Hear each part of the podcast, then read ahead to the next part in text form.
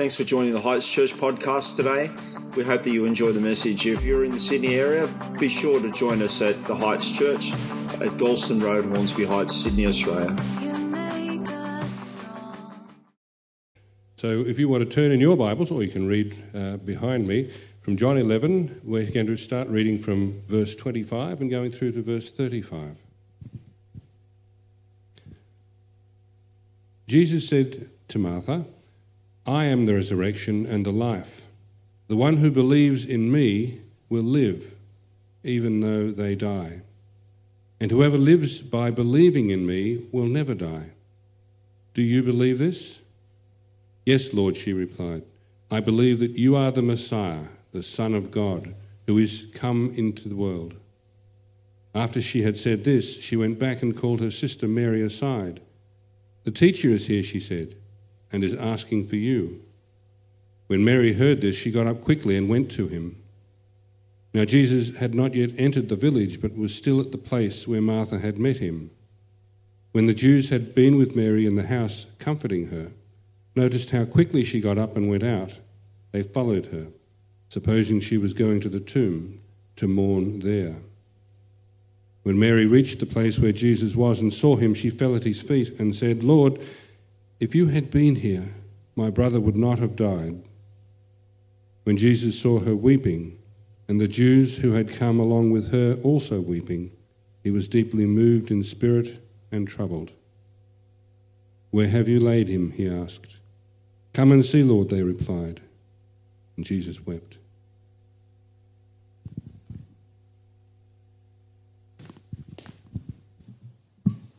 Alrighty.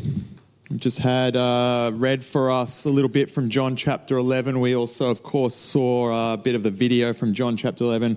And we're speaking this morning on sort of the entirety of that story that we find there.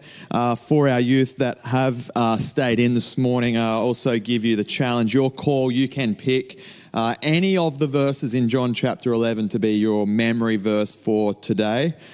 Your call, which one you want to go for, and Andy will definitely want to hear about that at the end. Of course, it is a powerful story. There's lots going on, and I allude to that center verse, that key verse, that important verse that simply reads, "Jesus wept." This powerful narrative of Jesus bringing a man by the name of Lazarus back to life. And it says in verse 43, a little bit after what we've just heard, Jesus called in a loud voice, "Lazarus, come out." The dead man came out, his hands and feet wrapped with strips of linen and a cloth around his face. Jesus said to them, "Take off the grave clothes and let him go." And Lazarus came back alive. This supernatural event is, at least in the narrative of John, one of the final actions of Jesus as he heads for the final time towards Jerusalem. And the events in this story both solidifies both extreme support for Jesus, but also importantly solidifies some major opposition to Jesus. This opposition that has been coming against Jesus as he goes around doing his ministry, an opposition that is beginning to conspire about how they might get rid of him, how they might eliminate him, how they might make what he is doing no longer happen. And that conspiracy, we read and know, is one that ultimately resulted in Jesus dying on a wooden Roman cross. And I figured this morning, with Good Friday less than 3 weeks away, that I would propose to us this morning that this remarkable story about Lazarus coming back alive might give us some signposts to understand, I think, both God's character and his mission displayed in the Easter story, but I think it also might perhaps challenge us about how we think about the world that we live in today. And amongst all of this, I think that we might also consider the important question as to why Jesus would ever need to or want to cry. Let's pray again. God, we thank you that you have sent Jesus into the world, that you didn't just leave us stranded as we come towards Easter and as we consider the important actions that you have made into human history. Lord, I pray this morning that you would speak to us, that you would challenge us about the way that we receive in faith what you've done to us in Jesus, and that you would challenge us also about how we respond and react to things in this world not being quite right. In Jesus' name, amen. In the children's book by Ralph Buchko, titled Something Is Not Quite Right, the main character in the story, Lisa, begins to notice that something isn't quite right as she goes about her day. And as you look on the picture behind me, there's lots of pictures like this. As Lisa goes about her day, progresses throughout her day, you begin to notice that actually a lot of things aren't quite right. I wonder, with the image behind me, what you can see that isn't right. For me, my eyes were drawn to the fish in the toaster, perhaps the shoes in the fridge. It's one of those things, it looks okay on first glance, but the closer you look, the more you realise, whoa, something really isn't quite right. And in the conclusion of this epic tale, Lisa figures out what is not quite right. And as we get to, skip to the final page, spoiler alert, she realises that what is not quite right. She's been wearing two different socks all day long. And it says, well, Lisa sighs happily, I knew something was not quite right. I wonder if you too have noticed in the world that we live in that something is not quite right. A different story, a different type of story, where the main character, Truman Burbank, began to suspect that in his world, something wasn't quite right. In the world that he lived in, something just wasn't adding up. And we're going to watch a short clip on the screen now. We'll leave it there. Good news is sound not required to get the main gist of there being something not quite right in that story. In the Truman Show movie, he was the only one who didn't know that the whole world that he lived in was an artificial construct, and that since birth he had been the star of a reality TV show, unbeknownst to him. But he does start to suspect, he starts to notice things aren't adding up. He's listening to the radio one day and the voice on the radio is literally just describing everything that he does.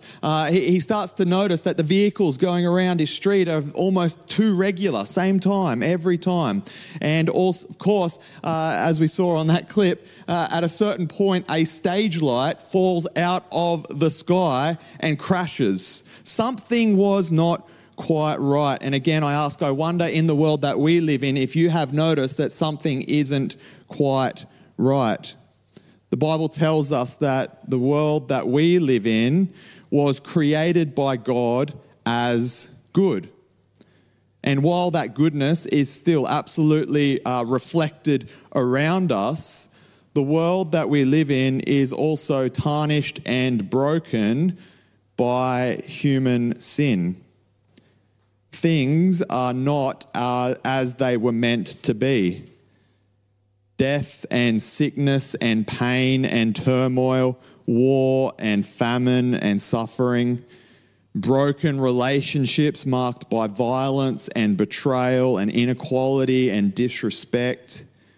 All of these things and many more are the fish in the toaster, the shoes in the fridge, the stage light falling from the sky that we should notice and look at and go, this isn't quite right. This doesn't seem like how it's supposed to be. And the reason why we notice that, the reason why it doesn't sit right with us, the reason why those things hurt so badly is because they aren't as they are supposed to be. Our current reality isn't quite right. To put it gently and to put it perhaps more accurately, it is utterly and brutally damaged. No one person in the history of the world would have felt this about our world more than Jesus. Jesus, who was present at creation, whose entry into the world as a human being was a direct divine response to the fall of humanity. He came and he lived as one of us, knowing that ultimately, in order to save us, he would die as one of us. The one that was there when it was created as good, coming into the world, seeing the world, experiencing the world, feeling our grief, knowing our experience, and seeing firsthand how much it wasn't as it was meant to be. And as I go through this story in John chapter 11 very quickly, I wonder if you, like the pictures that were on the screen, you can also notice in this story all of the things that Jesus would have felt within him and noticed that weren't quite right. Well, the story opens with a message arriving to Jesus, of course. And the message is, your good friend Lazarus is ill, seriously ill, so ill that he may die soon. And perhaps to the surprise of those around him, Jesus doesn't rush to Lazarus' side. He doesn't make a direct route towards him. But he does assure those around him that the end of Lazarus' story will not be his death. And actually, he at one point he describes to them that Lazarus' death, he says, Lazarus has fallen asleep, hinting at the miracle to come. He's just asleep. We're going to go and fix a problem, but it's a problem for Jesus anyway, akin to someone just being asleep. When Jesus uses this language, however, causes confusion amongst his disciples. First, they're wondering, why aren't we rushing to get there? And then Jesus saying, he's just asleep. We'll go and fix that. And they think, you're not needed for this problem. Anybody can be the alarm clock to fix this problem. That's a miracle that any ordinary person could perform. But then the news comes that, Lazarus has actually died. And on arrival, they find out that actually he's been dead for 4 days. 4 days of grief and pain and suffering, especially for Mary and Martha in this story, who in both of their individual ways in the story are provoked to suggest to Jesus, if you had just rushed, if you just got here on time, you could have done something about this. We sent news to you so that you could perhaps come and fix this problem. It's too late now, Jesus. The fact that Lazarus had been dead for 4 days was significant. At the time, there was a Jewish superstition that went like this, that when a person died, their soul would leave their body. But for 3 days, that soul would sort of hover around and cling to the body and the area of the body. The superstition meant that when a story would come that someone was raised from the dead, if it happened within that first 3 days, it was still like a mind-bending miracle. It was still like something that you would never, ever see. But at least within the framework, the lens of their superstition, it sort of made sense. It sort of seemed not possible, but more possible than you might think. And I think it's here where we find out why Jesus deliberately chose to be 4 days late rather than 2 days late, because a resurrection after 2 days would still be mind-bending, like I said. But for Jesus to do what he did for Lazarus after 4 days, this was to be his miracle of miracles. This was to be his stake in the ground to show people, I am the one who is the resurrection and the life. This is something that only God Almighty could do.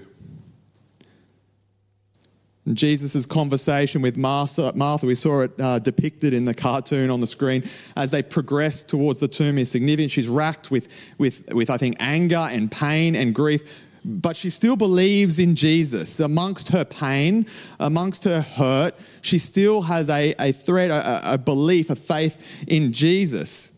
And she says, yes, I know that, yes, the resurrection will happen on the last day. Yes, I know that when judgment day comes, whatever that looks like, yes, I know, Jesus. Theoretically, my theology's strong, Jesus. I know that that will occur. And Jesus says to her the significant words about the resurrection, but this is the truth. I am the resurrection and the life. saying to Martha and saying to all of us, the resurrection of the dead, people coming back alive on the last day, death not being the end, doesn't happen on Judgment Day because it's Judgment Day. It doesn't happen because of the day. It doesn't happen because it's the last day. It happens because Jesus is the one who makes it happen. And in order, I think, as we consider Easter coming up, in order to signpost his own resurrection on Easter Sunday and to make it clear that it is him whom we can put all of our hope in, he has already planned that for God's glory, he's going to wake Lazarus up. And I think it's in the next few verses in John chapter 11, 32-ish onwards, that's my favourite part of the story. It's my favourite part of the story because it's this middle part of the story where it's like good theology, good understanding, knowledge and explainable knowledge about who God is and what everything means comes face to face with the mess of human grief. Both of those things intersect and come together. That's why in verse 32 it says, when Mary reached the place where Jesus was, she saw him. She fell at his feet and said, Lord, if you'd been here, my brother wouldn't have died. Can you sense the anger, the hurt, the frustration, the 4 days of tears, the exasperation, falling to it? She can't believe it. She's just so devastated. And it says, when Jesus saw her weeping, when he saw the Jews who would also come along with her weeping, it says he was deeply moved in spirit and troubled. Where have you laid him? He asked. Come and see, Lord, they replied. And then verse 35, Jesus wept. Jesus cries. Jesus is moved to tears. And so I wonder this morning, why does Jesus weep? Why does Jesus cry here? Because as I read the story, he's already said that he's going to raise Lazarus from the dead. That's why I read the ending at the start, because he knows that's going to happen. This is not just some ordinary person. This is the Son of God. This is, as Mark talked about last week, the one who exists inside and outside of time, come as a human being. He knows what's going to happen. He doesn't just have good theology. He's got the knowledge. He's got the assurance. And yet, verse 35, Jesus wept. I want to suggest a few reasons for us to consider today. Well, Jesus, the Bible tells us, was both fully God and fully human, not part God, part human, not just like a bit mixed in, fully God and fully human. And in his humanity, we have to remember Lazarus was his friend, described at the start of the story as the one that you love. Your good friend, Jesus. Lazarus, he's sick, he's dying. He's died. So even though he knew of the miracle to come, in his humanity, it still grieved him deeply to see, I think, the tomb of his dead friend. We also consider the people who are around the scene, the other people who are grieving and hurting. We see in the story Jesus, I think, moved to a deep compassion for those who were feeling pain, who were mourning, who were grieving. It hurt Jesus to see a deep grief and pain in those who loved Lazarus, especially his sisters. Their pain and their suffering moved him. Their pain and their suffering wounded him. He empathised with their pain and it broke his heart.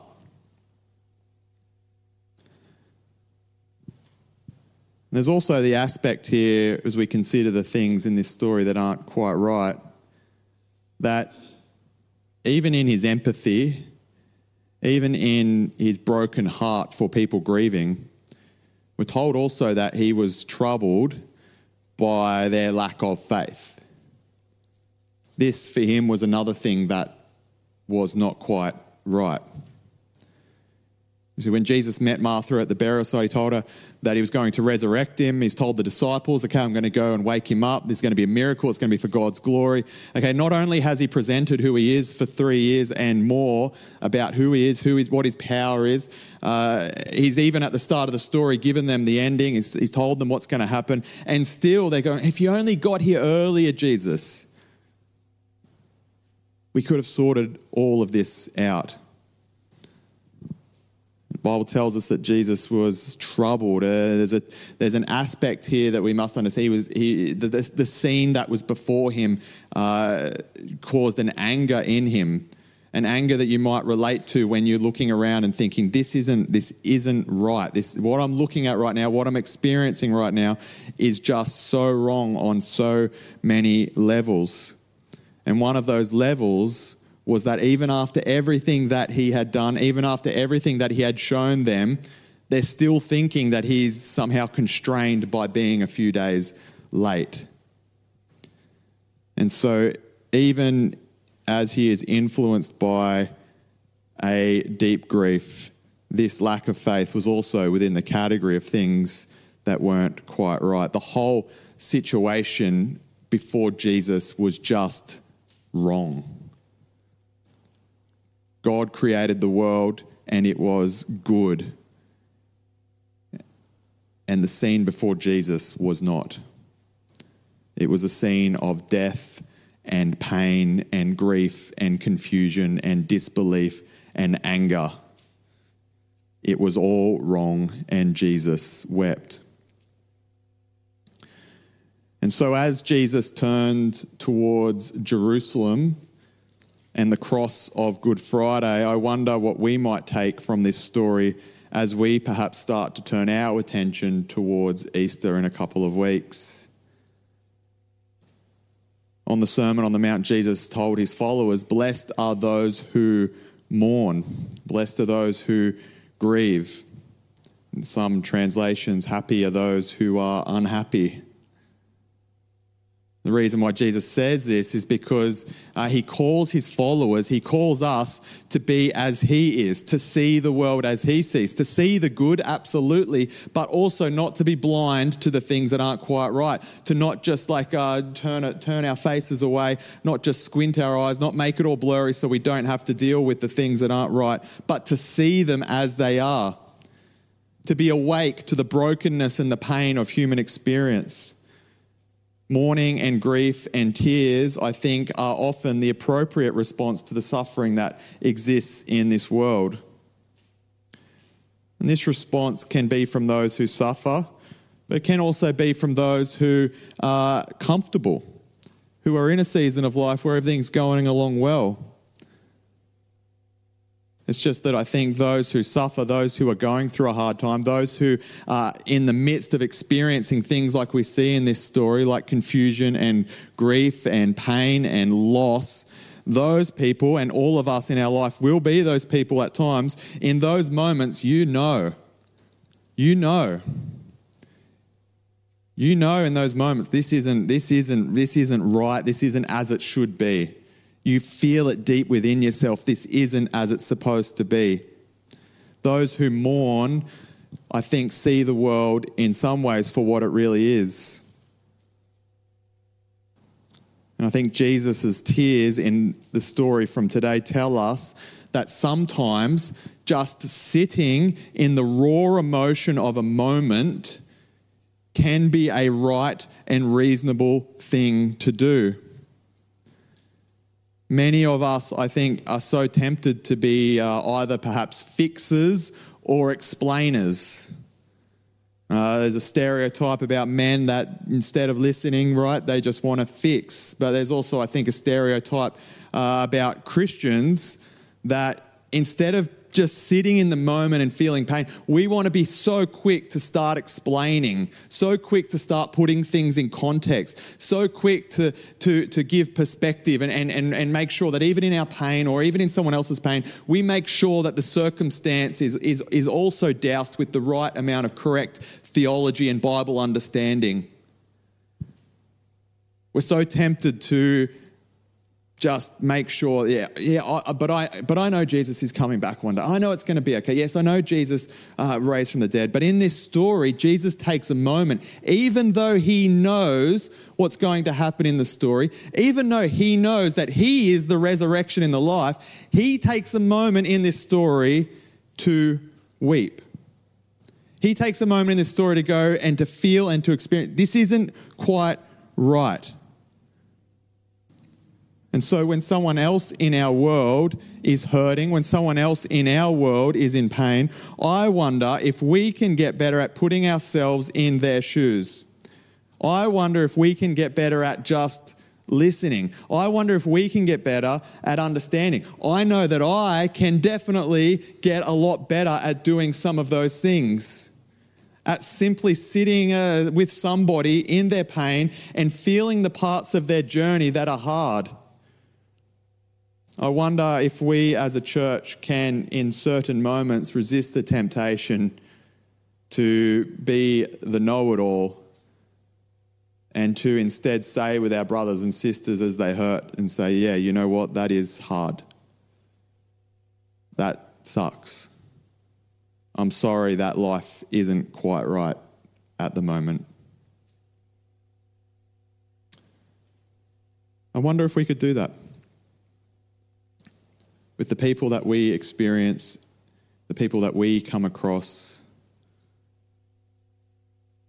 that even though we know that Jesus is the resurrection and the life, even though we know that our hope is built on a firm foundation, even though we know that after Good Friday comes Easter Sunday, even though we know that Jesus is and will be victorious over sin and death and the devil, and even though we know that there is a promise that in our pain that one day Jesus will come and he will wipe every single tear from every single eye, even though we know that, I wonder if this morning we would also know that it is okay and appropriate to still shed those tears in the first place. That on this side of eternity, that is actually sometimes appropriate to notice and see and be moved emotionally by the fact that things aren't quite right. Let's pray. Lord, I pray that you would help us to be a people who are compassionate. Help us to be a people who see. Help us, Lord, to be a people that know how to place ourselves in the pain of others. We thank you for the example of Jesus. We thank you, Lord, that you, as you sent him to Mary and Martha and ultimately for Lazarus in that story, that you also sent him for us. Lord, I pray we'd be a church that would be full of faith. You've told us the ending, Lord, and we're sorry for the times that we doubt it. So, Lord, as we might be filled with faith, Lord, may we also know that it's okay to be filled with faith, but also filled with pain. And meet us, Lord, in that faith and in that pain today. In Jesus' name, amen.